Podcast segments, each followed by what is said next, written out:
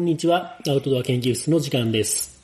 アウトドア研究室では、いろいろなアウトドアアクティビティや、そのアクティビティが楽しめる場所の紹介、グッズのレビューなどをしていきたいと思います。よろしくお願いします。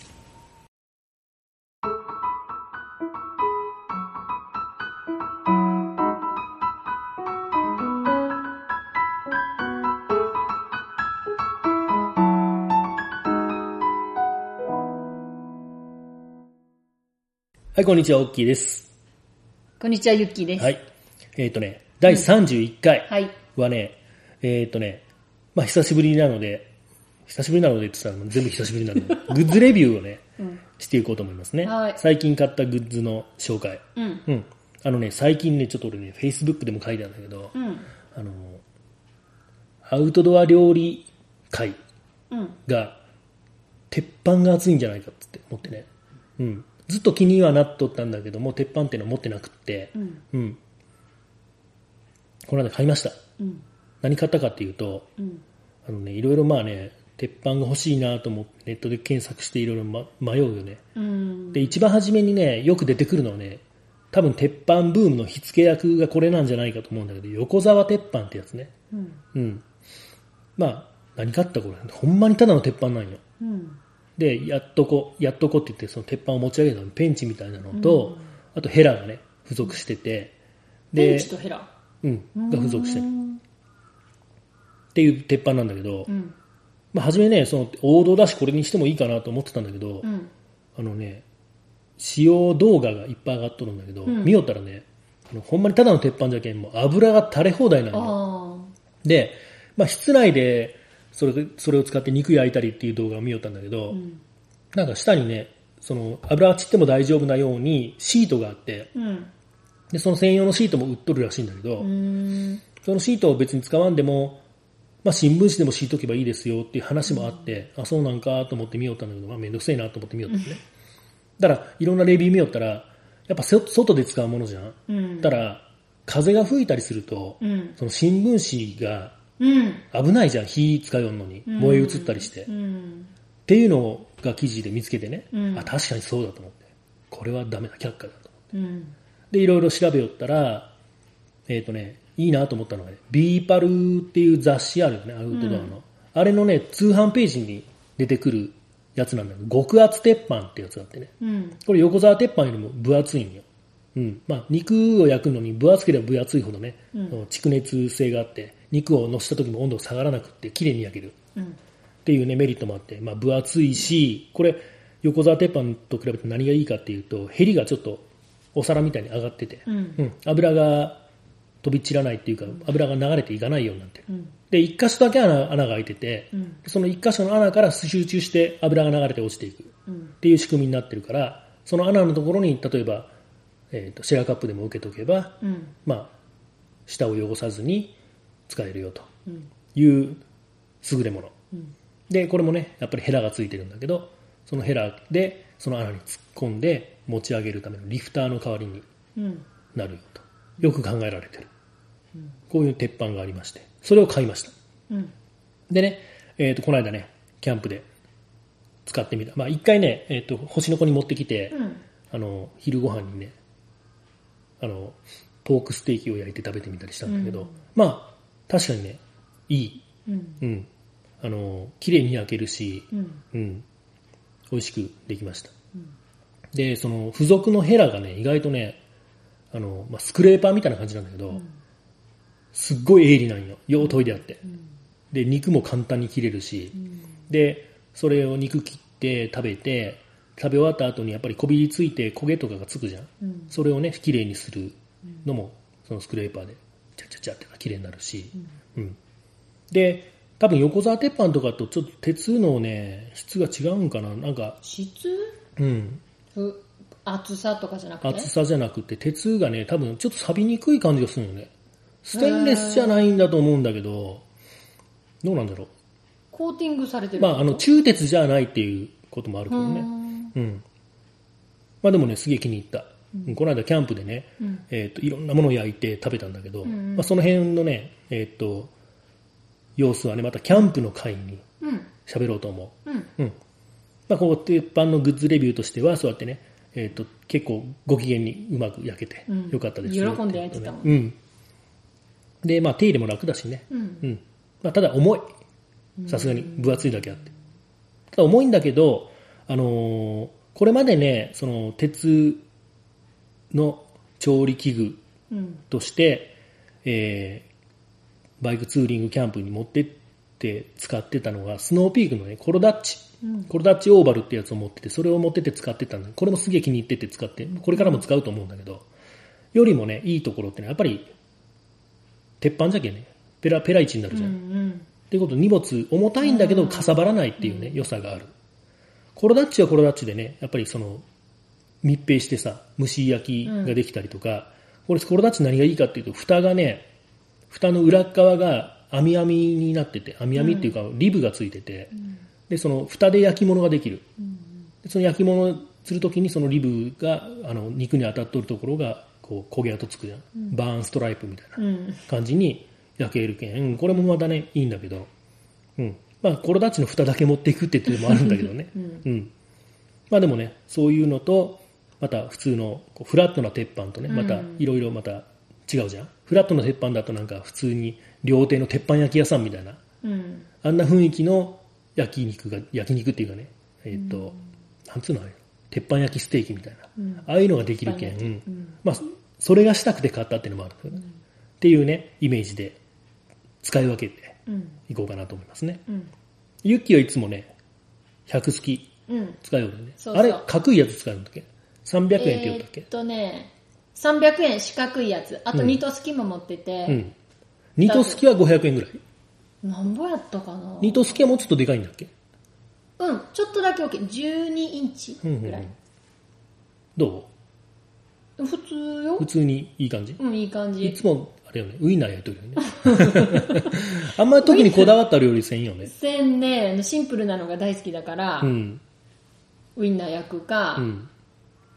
キノコ焼くか あそうね、キノコもよく焼きよるね。そううん。なんか、まあでもよくいつも俺も分けてもらう。美味しいね。こだわった料理しないね私うん。もう大きいがほらこだわった料理するからそうね、俺は結構、キャンプの時には料理にかけて、命をかけて、そうよね いつも買い物が人の倍ぐらいある。そうそうそういつも足らんのよね、うんまあでもね、そうやってね、あの、みんな喜んで食べてくれるけん。うんうん。それはそれで俺の喜びだからね。シェアしてね、うん。そういうのがね、その、バイクのキャンプのうん。魅力でもあるよね。うん。うん。やっぱりね、家族のね、ファミリーキャンプみたいなのになると、うん。こう料理はもうお父さんが作る、まあお母さんが作る場合もあるかもしれないけど、一つの料理ってドンって出てね、うん。っていうんじゃなくて、やっぱそれぞれが料理作ってみんなでこれうまいを食べてって分け合えるのが、そういうね、うん。うん。ソロキャンプの魅力かなっうん。て思うね。うん。うん。っていうのが今回のグッズレビューでしたと言いたいんだけど、もう一個。うん前々からね、欲しいっていうこの番組でもね、今欲しいものはの時に言ったことがあると思うんだけど、んついに買いました。ね、買いました。何かというと、ビボアクティブ3、うんガーミンの腕時計です。うん腕時計って言うんかな、これ。スマートウォッチうんになるんかな？うんうん。スマートウォッチか。スマートウォッチまあ、ライバルとしては多分ね、あの、アップルウォッチ3とか、うんあこの辺がライバルになるって書いてあったんだけど、まあ、ビボアクティブ3を買いまして。心拍とかが測れたりね、うんするし、まあ、あとステップって言ってね、1日に何歩歩いたらいいよとかっていうのが出るんよ。常に表示されてて、今日は今までに4156歩歩いてます。えー、すごい歩いてるじゃんまあ、ハンナの散歩があるけどね。っていうふうにこれ、あの、何歩歩いたらクリアみたいなのも出てくるんよ。えー、で、勝手に同期してくれるのスマホとスマホとのか同期は多分ね、あの、アプリを開いた時に同期するんだと思うんだけど、でまあ、その、何歩歩いたらクリアっていう、あの、ゴールもね、変わっていくんよ。うん。クリアしたらちょっと増える。またクリアしたらちょっと増えるっていう風にして変わってってね、クリアできんかったらちょっと減るっつって。へえ、日々頑張ろうかなっていうね、うん。気持ちにもなるし、まあ、防水だからサップの時にもね、あの、サップってアクティビティ選んだら、選べるんやログ取ったり、うーん。まあ、ランでもログ取ったり、ウォークでもログ取ったりもできるんだけど、ログを取りながら、その、心拍測ったりとか、あとは VO2max とかいろいろあるんだけど、まだ全然使いこなせてないんだけど、うん。まあ、サップだったらその、一回漕いだら何メートル進むかとかね、うん。そういうのも測れたりとかするみたいで、まあ、これからね、いろいろ使って使いこなしていきたいなと思うんだけど、うんうん。一つね、いけんかったのが、俺、もともとついとったバンドが、あの、シリコンのバンドだったんだけど、シリコンのバンドが俺合わんくってね、腕に。うんまあ、それをつけて一生懸命運動して大汗かくけんっていうのもあると思うんだけど、すっげえかぶれてね。うんで、左腕がものすごく痒くなって、手首がね。しばらくそれ右腕につけて、んで、左腕のかぶれをが治ったらまた戻そうと思ったんだけど、今度右手もかぶれて、うん左も右もかぶれて、これどうもならんでと思って。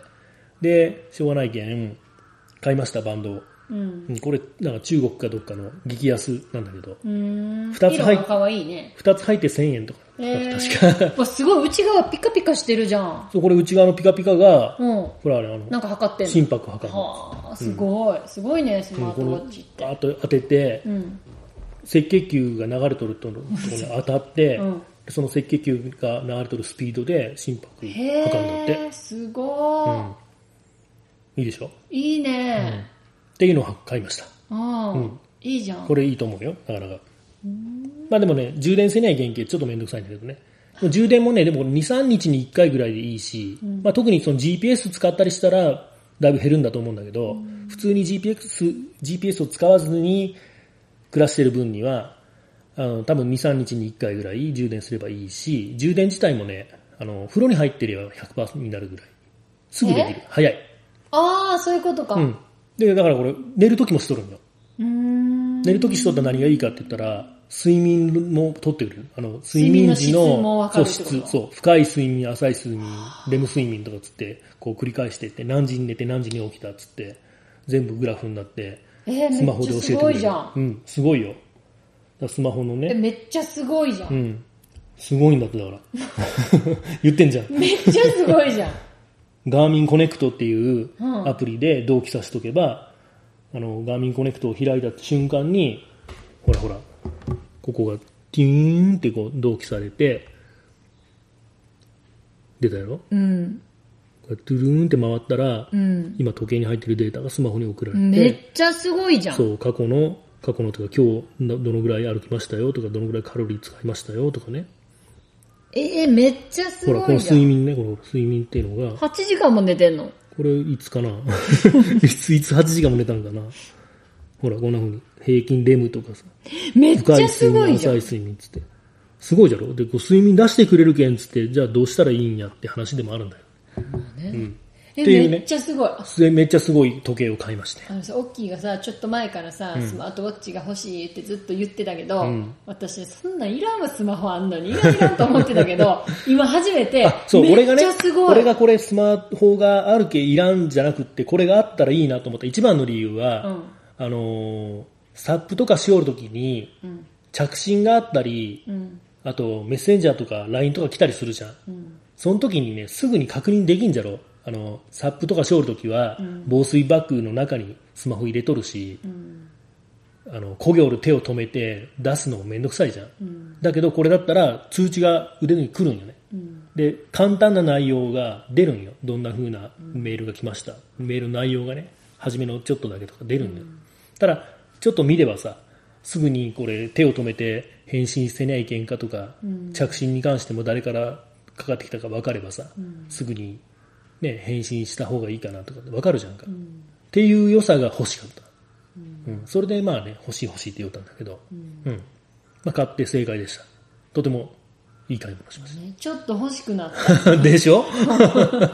でもほら、あのーいっぱいあるじゃん、今、そのスマートウォッチって。うんいろんなとこがいろんなの出してて、うん。で、この間、その、広島市行った時にさ、うん。マジックの店長さんうが、ん。1個待った方がいい、アイウォッチ？なんだった？アップルウォッチアップルウォッチ。うん。1個待ったら次のやつは写真も撮れるっつって言ったはったよ。あアップルウォッチも進化が目覚ましくってね、ん。2から3になるタイミングで、あの、電話の機能が入った。もしもし？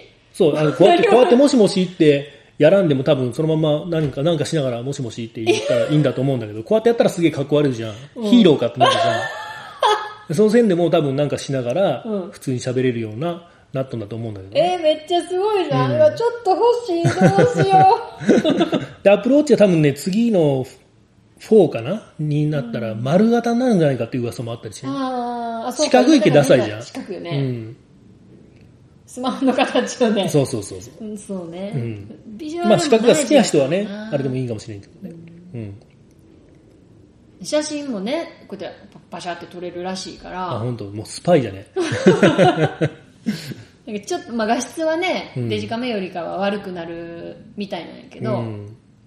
ちょっとほらツアーにパッと外出た時に、うんちょっと撮りたいうん。とかの時に、ええなそうよね。それを思って俺はまたカメラも買ったんだけどね。あうん。だから、とにかくね、俺はその、雪山に行ったりとか、サップで海に出たりとか、あとツリーイングで高いとこ登ったり、いつでもそうだけど、なるべくスマホを出したくない。だけど、やりたいことはいろいろあると。その時にどうするかっていうことで、こうやってスマートウォッチを買ったり、あと、まあ、カメラも買ったんだけど、カメラ、その、カメラはまた、別の機会に話をしようかな。うん。っていう感じでね、うん。Vivo Active 3っていうね、スマートウォッチを買いまして、とてもおすすめですというお話でした。ありがとうございました。ありがとうございました。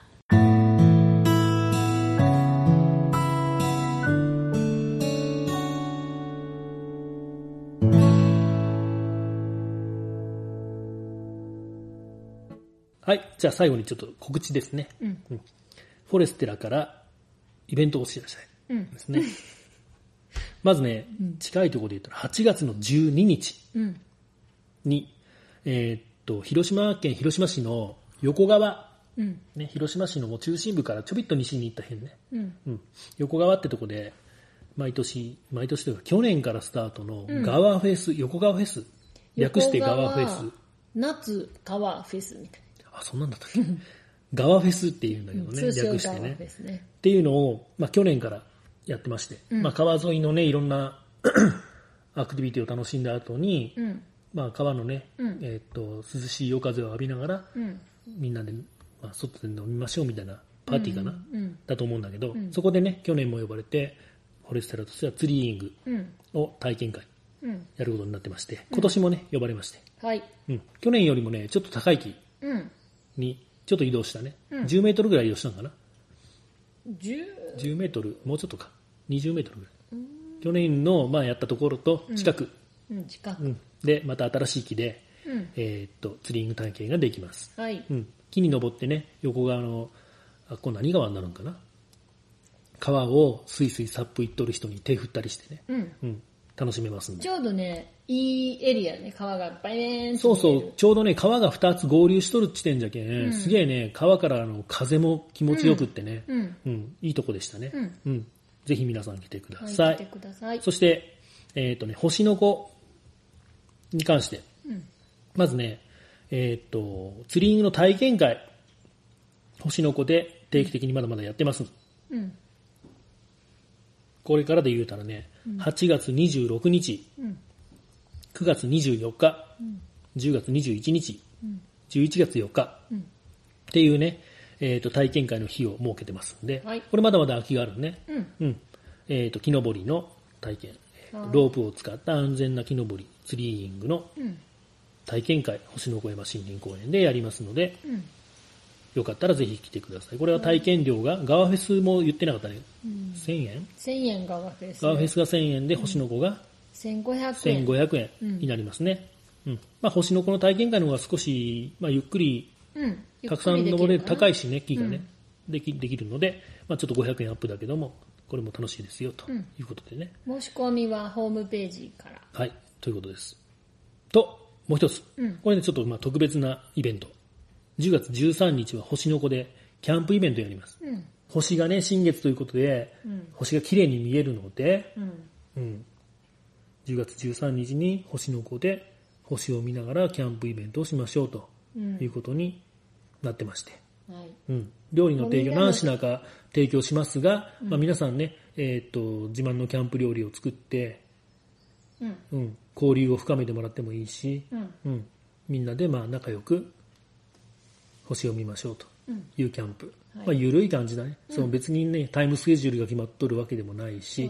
交流みたいな感じ。そうそうみんなそれぞれにね話したい人と話してくれればいいし、うん。うん、酒飲んでみんなで騒ぎましょうというね、そんなまあ緩い星の子のキャンプイベントが10月13日にあります。これもまあね、参加者募集中ですと。Facebook でイベントページを作っているので、うん今見ろって話だね。うんちょっと私ね、ここ電波が弱くて、ああ、ソフトバンクか。ソフトバンクディスらないで。星の子はね、ソフトバンクがいまいちな感じでうんいまいちよ、ドコモはバリバリ入りますうん。そして au は全く入りません。うんっていう状態なんだけど、実は今ね、au がアンテナを立てるっていうね、計画がありまして、うん今、もう多分もうすぐね、えっ、と、星の小山の森林公園の公園内に au がアンテナを立てます。うんので au もバリバリ入るようになります。星と焚き火と私っていうね、イベントタイトル、星の宴、星と焚き火と私キャンプ。っていうタイトルでイベントが立ってますんで、そちらに詳細載ってますんで、うん。見てみてください。これ値段書いてないじゃんか。まだもしかしたら、値段決めてなかったね、まだね。うん。うん。あ、そうだ、サイリウムで遊んだりって書いてあるね。うん。うん、カメラをね、シャッター開けっぱなしで星を撮るっていう技術を使って、シャッター開けっぱなしで、サイリウムってね、あの、オタクが使うやつね。